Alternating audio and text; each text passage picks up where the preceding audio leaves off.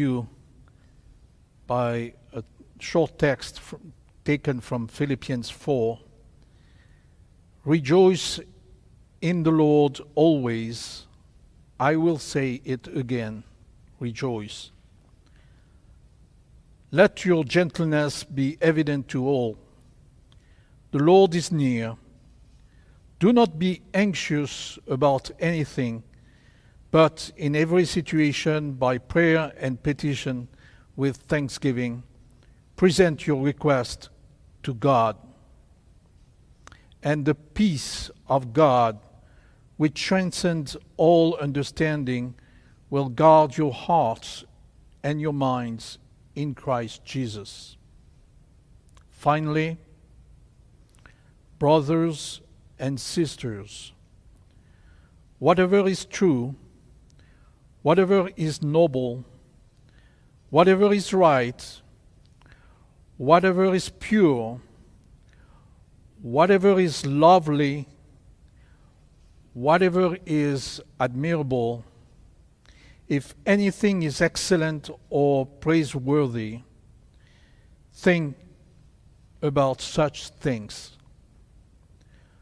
Whatever you have learned or received or heard from me or seen in me, put it into practice, and the God of peace will be with you.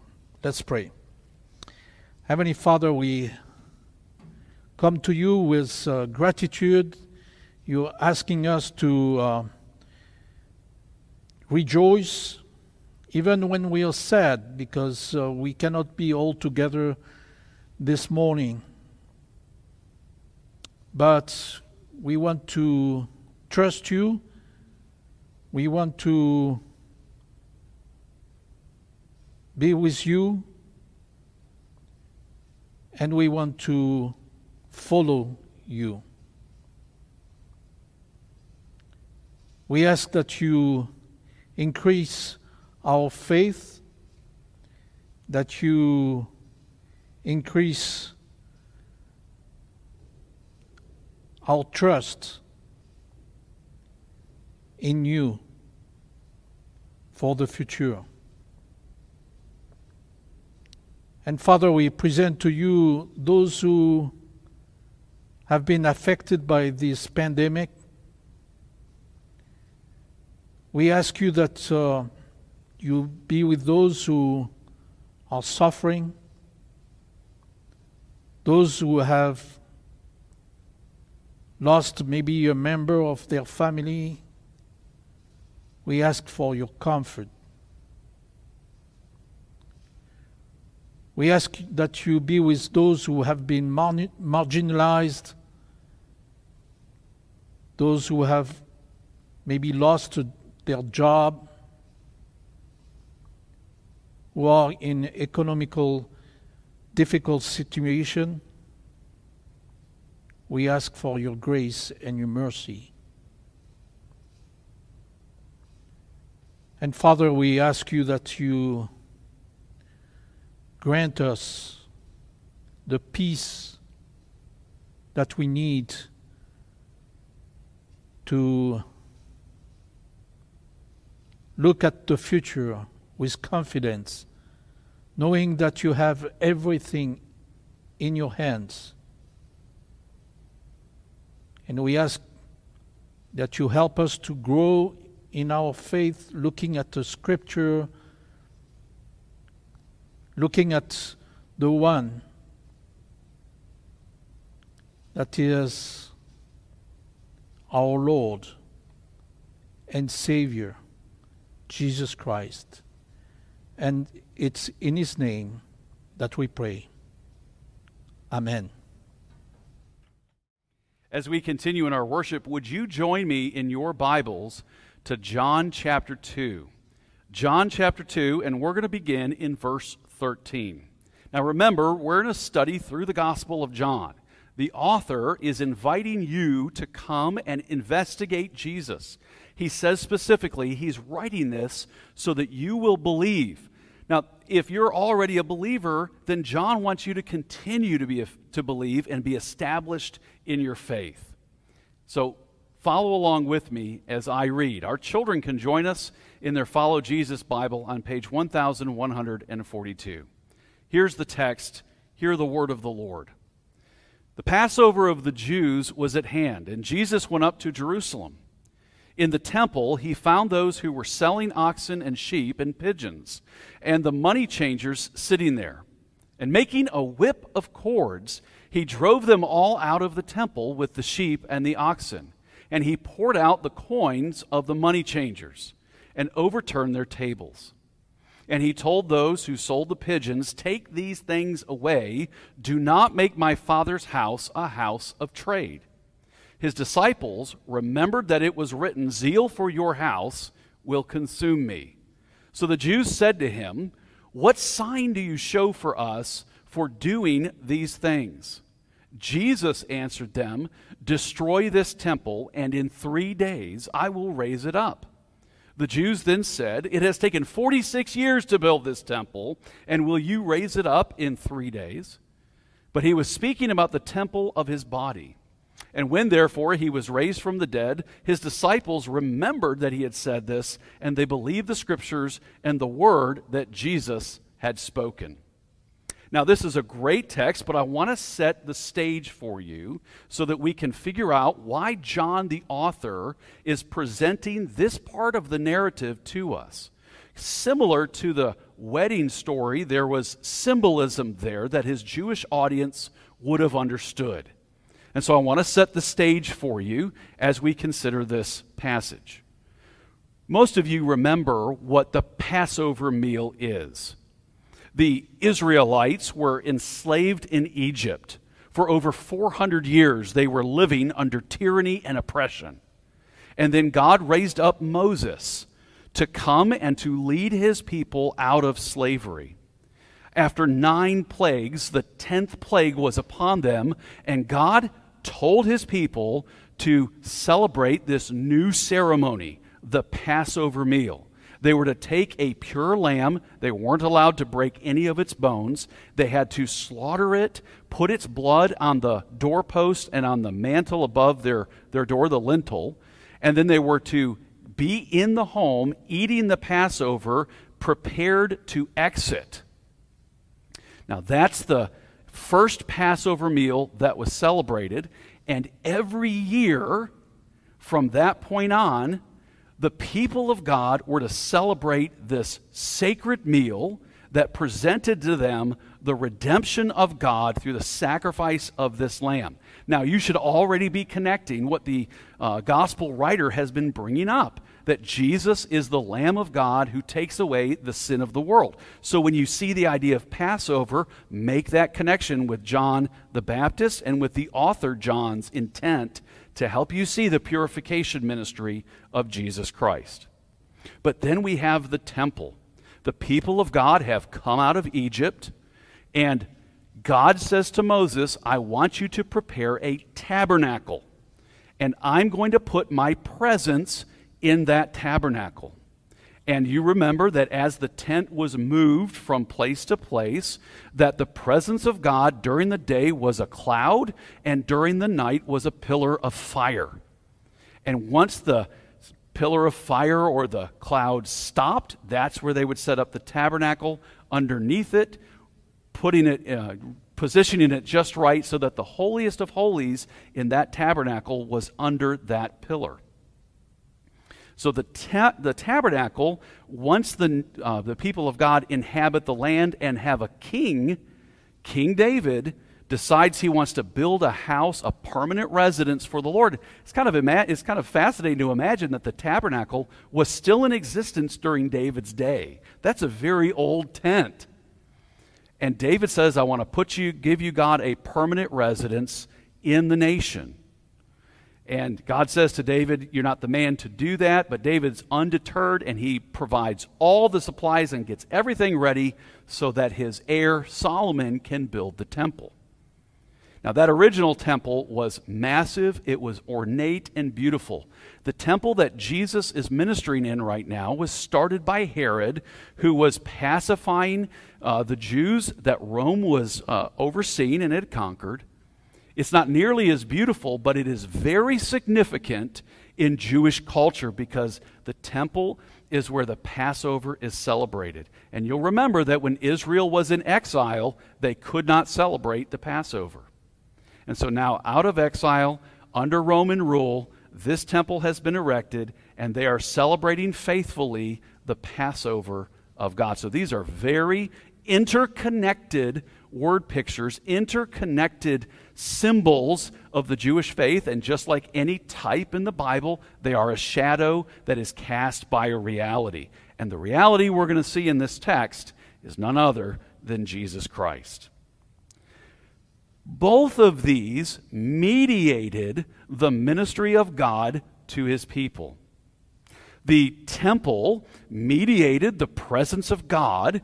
God was in the Holy of Holies. Once a year, the high priest could walk in and atone for the people of God, while the Passover meal mediated the atoning work of Christ on our behalf. So when the Jewish people rehearsed the Passover, they remembered the sacrifice that freed them, and they did it in the temple, which mediated the presence of God to them because God had put his presence there in the temple. This is very important because what's happening in the text is the idea of mediation.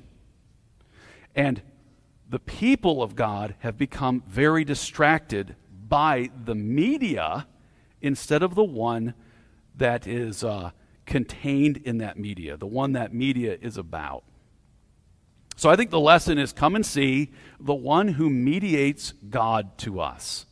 Come and see the one who mediates God to us. Now, let me just kind of build on what I've said already as I've set the stage. The temple is a place of mediation. Um, Passover specifically is, is initially celebrated in the homes of the people of God. But once the tabernacle is established, Passover now must be celebrated at the tabernacle and ultimately at the temple. Uh, this is what Deuteronomy 16 2 says as Passover moves from being practiced in homes to being practiced at the place where the Lord will choose to make his name dwell. In fact, he says that more than once in that text.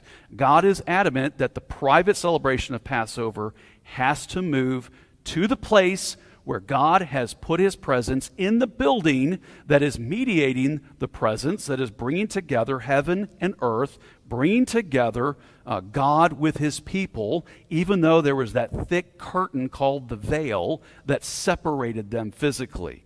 That building mediated the presence of God. And so the temple was the place where God's presence is mediated for all believers. And I say all believers because the tables in the text, the pigeons, the money changers, all these people, they were probably set up in the court of the Gentiles. Right now, there's a mosque on that parcel of land. But in that, if you've ever been to Israel, it's very fascinating. It's the largest mosque, I think, in all the world. It's beautiful. But that court is where non Jewish people could come and receive communion with God on the temple grounds as the presence of God was mediated through the temple grounds, the non Jewish people in the court of the Gentiles could be ministered to and could benefit from the ministry of the priests, of the singers, of everything that was happening. They could see the sacrifices that were being made. All of that was available to them. But what's happened is that these money changers and these merchants have set up in the court of the Gentiles pushing them out. But the temple is where all believers can come and experience the presence of God. And the Passover conducted always in the presence of the Lord as a memorial of his grace and of his deliverance. So that's what's happening. The temple, as, as you're reading this, if you're a Jewish audience, you're reading this and you're thinking about the significance of both the tabernacle and the Passover. The temple ceremony, though, has eclipsed God. the pomp and circumstance, everything associated with these two media, uh, media of the Passover meal and the temple are being eclipsed by the media itself. God has been eclipsed. Passover had been transformed by Jewish teachers. This very simple ceremony that starts out in Exodus chapter 12 is radically changed at different periods throughout Jewish history. In one period, they're responding to anti Jewish uh, uh, persecution, and so they add things to the meal. And so the meal itself has been transformed with religious rites, with cleansing rites that had to be practiced before they could participate, in addition to the ones that God had uh, originated. And so the meal has become what you and I know a much more complicated meal um, as the years have gone on, traditions and ceremony has been added to it. And the same thing has happened at the temple. The temple had been transformed by ceremony and tradition. And it's interesting to see how the scripture, how Jesus in his ministry speaks to that transformation. In John chapter 2, in, in our text, when Jesus confronts these people, uh, the religious leaders come to him and they say, Hey, who gives you the right to do this? And Jesus says, Well, tear down this, this temple and I'll rebuild it in three years. And the Jewish leaders, you, you can see how that by the, how they respond, the kind of weight that they gave the temple. They said it took 46 years to build this temple and you're going to rebuild it in three days? Now, I don't know how, my, how old or how long it took to build my home that I live in here in Marietta. I don't think it took 46 years. In fact, I think it took about two months, probably, maybe less, depending on the crew. that's because it's not a very expensive home. It's an older home. And so, if someone ever wanted to estimate the value of my home, they might say, Well, how long did it take? And I'll say, Well, it took about a month. And it's, oh, ah, it's not a very expensive home. But how much did the pink mansion over in Johns Creek cost? Well, that took years to build. And so, by them saying this took 46 years, they're adding the value and the weight of the temple, which tells you a little bit about where their mind was. Their mind wasn't in the person at the temple, but in the glory of the temple, and they missed the person that the temple was trying to mediate to them. The religious leaders were blind to the hindrances that the merchants had created, the hindrances to access. Now, this continues in Jesus' ministry as he's talking to his disciples, and they're in the temple looking at the gold that's in the stone. And and they say, Wow, look at all this gold. And Jesus says, Yeah, someday is going to come soon where not a single stone is going to be standing. And all this gold's going to be gone. Another disciple says, What a wonderful building. And Jesus says, uh, Something greater than the temple is here. And so all this glory and beauty that the disciples and that the people were giving to this temple was eclipsing the person that that temple was there to mediate to them. And so, as you read the story, uh, the traditions of the Passover eclipsed the meaning of the Passover. The washings, the preparations, everything that went into it eclipsed the meaning of the Passover to the people. And everything that was about the temple that they lauded, that they praised, that they thought was beautiful, eclipsed the person the temple was there to mediate to them. And so now they are blind. And we know they're blind to their ceremony and their traditions and the, their, their focus on the mediator instead of on, on the one the mediator is bringing them into contact with. And then finally, Jesus is the true temple. And this is stunning. They're arguing about the mediation of the temple, not the person the temple was bringing them into contact with, not the person and the grace that the Passover meal reminded them of that came from God. They were caught up with the ceremony and with the building. And Jesus makes this startling statement. They come to him and they ask him, you know, similar to what John the, uh, the, the uh, baptizer is asked, on whose authority do you do this? Why are you baptizing? Who gave you the right to call us to cleansing? Well, they asked Jesus a very similar question. What sign do you show for doing these things? It's a question of authority. Who gave you the right to govern temple practice? Jesus responds really uniquely. He doesn't challenge them. He says, The temple is a type of me. Destroy this temple. And the Bible tells us that he's referring to his own body. His disciples pick up on what he's talking about his death and resurrection because he rose again on the third day. But understand, John has already brought us into this thought in John 1:14. No one has ever seen God, but Jesus, the Son of God, has tabernacled with us. So, John has already, the author has already been trying to point you to what the temple was a shadow of. And that's the Son of God, who is also the Son of Man, who brings us into relationship with God and mediates on our behalf. He is also the Passover lamb who atones for our sin. And so, Jesus, as John records this statement, he is drawing our attention to what the temple was actually about and the person who replaces the temple as the one who brings us into the presence of God.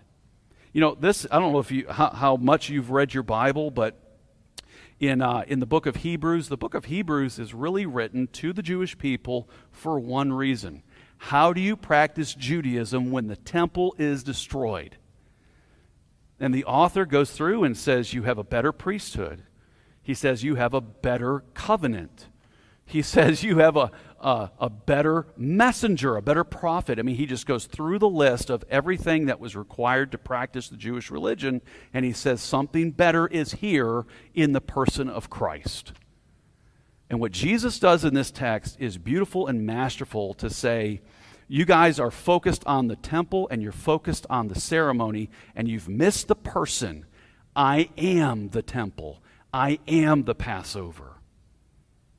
Destroy this temple, speaking about the temple of his own body. This is exactly what Paul says in 1 Timothy chapter 2. For there is one God and there is one mediator between God and men, the man Christ Jesus, who gave himself as a ransom for all, which is the testimony given at the proper time. Notice, he, he's the mediator, he's the one who brings us into the presence of God and facilitates our relationship with God, and he is our ransom, our Passover lamb. Beautiful text. Some quick applications. What mediates God to you? Now, what's interesting is you might say, Well, I'm not a Christian, I'm not a follower of Jesus. It doesn't matter you are an image bearer of God, and you were created to be in relationship with Him. And so there are things innate about your nature that makes you try and connect with God. You might call Him your higher power, you might call Him something else. The problem is, the challenge is, we focus on the mediator instead of on the one the mediator brings us into contact with. You see this in the book of Acts when Paul is speaking to the Ephesians and he talks about the temple to Artemis. What were they doing in that temple but trying to connect with deity or divinity through their pagan rituals? But we do that even though you might not be religious. You might do it through art. You might love to go to the Louvre or to the Metropolitan Art Museum in New York and purvey the beautiful artwork that's there. And you feel a spiritual connection in that moment. Let me tell you something that art is meant to point you to the Creator. That art is showing you the beauty of the Creator, the glory of the Creator, but it can't bring you in touch with Him. It can't bring you in a relationship with Him. You might do it through nature. And certainly, Scripture tells us nature declares the glory of God. But you can't go into nature, and nature can't mediate God for you and bring you into a relationship with you, uh, with Him. You can enjoy nature, and nature speaks of God, but only Jesus can bring you into relationship with God for communion and fellowship.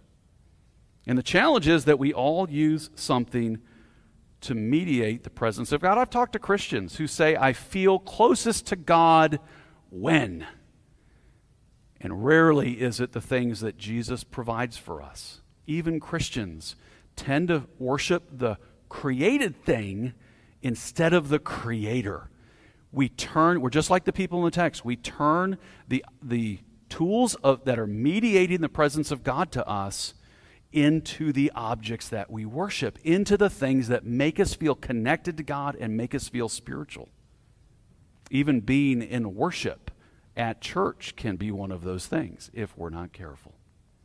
And if that's true, then I would ask, what is your true religion? What is the true religion if it's focusing on the created thing and not the creator who John the Evangelist has said is Jesus Christ? If your religion is focusing on the mediator that you're experiencing, art, health, exercise, that rush of endorphins that you get and you feel better and you feel connected to God or connected spiritually or whatever it is, maybe it's an addiction, you're equipped to receive the glory of the Creator and to be in relationship with Him. But too often, believer or non believer, we turn to the mediator, we turn to the, the thing that we're leaning on, and we worship that instead of letting it point us to a Creator who Jesus can bring us in relationship with. So I want to encourage you to receive the mediation of Christ, just like John pointed to Jesus in John chapter 1 as the ladder that Jacob saw that connected earth with heaven. Now, John is using the temple as an illustration. Jesus is that thing that brings us, that person that brings us in relationship to God. And I want to encourage you to receive him. If you're interested in investigating him more with me, I'd be happy to send you a life issues book. You can email me. My email's on the website, and I would love to discuss with you what God has provided for you through Jesus Christ so that you don't have to walk into any temple. You can bow your head and pray and be in communion with God. You can open the Word of God and pray and hear the voice of God through His Word you can experience the abiding presence of God, not in a temple, but in the person and work of Jesus Christ. Please write me, and if you're a Christian, I would encourage you to examine whether you're worshiping the mediated, the media, instead of the one that is being presented to you. Let me pray for us. Father, give us your grace as we learn to live in the mediatory ministry and work of Jesus Christ, as we learn to be in communion with you through Jesus Christ. Father, as believers, there is never a time when we are out of relationship with you because we are in union with Christ, who is your one and only Son. Give us that confidence as we move forward as the people of God. In Jesus' name, amen.